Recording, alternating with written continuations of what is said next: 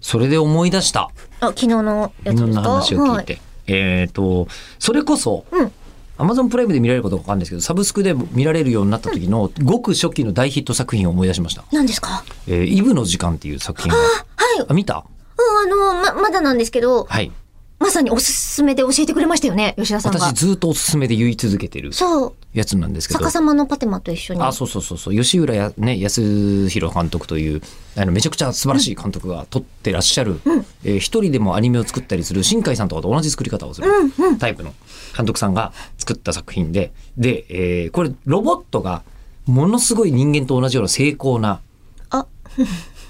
うん、こう、精巧な作りになっちゃった時代の話の SF。私のアマゾンカスタマーの三関さんは本物だもん。いや、まだわかんないですよ。でも、昨日も聞い水て木さんは本物なんだけど、はいもうこれ、ここからネタバレなんで、あ、イブの時間、面白いっ。ていう品質保証だけでいい人は、うんここでやめてください。あ、そうですね。今日はね。はい。今日は。で、あの、僕はちょっと話したいのはちょっとネタバレのやつなんですけど、そ見てのな完いのに全なロボットがね、できちゃって、で、ロボットと人間の見分けがつかないんだけど、ロボットはそれだと困るから、みんな外では頭の上に天使の輪みたいに出さなきゃいけないみたいな、ほんほんふうになってる世界なんだけど、この店の中では全員取ってください。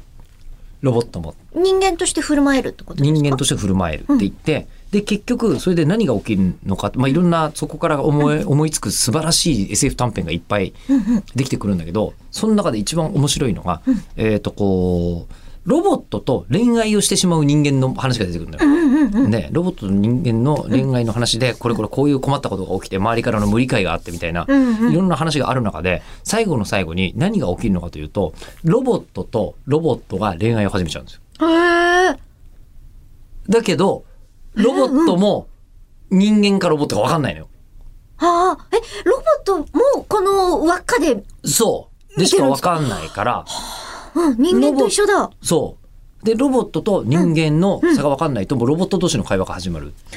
から、あ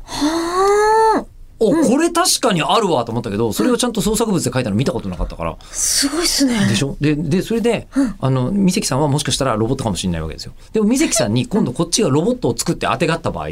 うん。ロボット同士の会話が始まる可能性があって。三関ロボットそう。で、それで思い出した。次々思い出してきた。なんすかえっ、とね、Facebook だったかなかなんかがやっぱり人工知能を作って会話ができる。で、会話ができる人工知能を作って、その二人同士が会話し始めたら、すごい情報伝達力でいろんなことが喋り始め始めると。で、そしたら、えーこれ、今の人間の使ってる言語って効率悪いですねっていう話になって、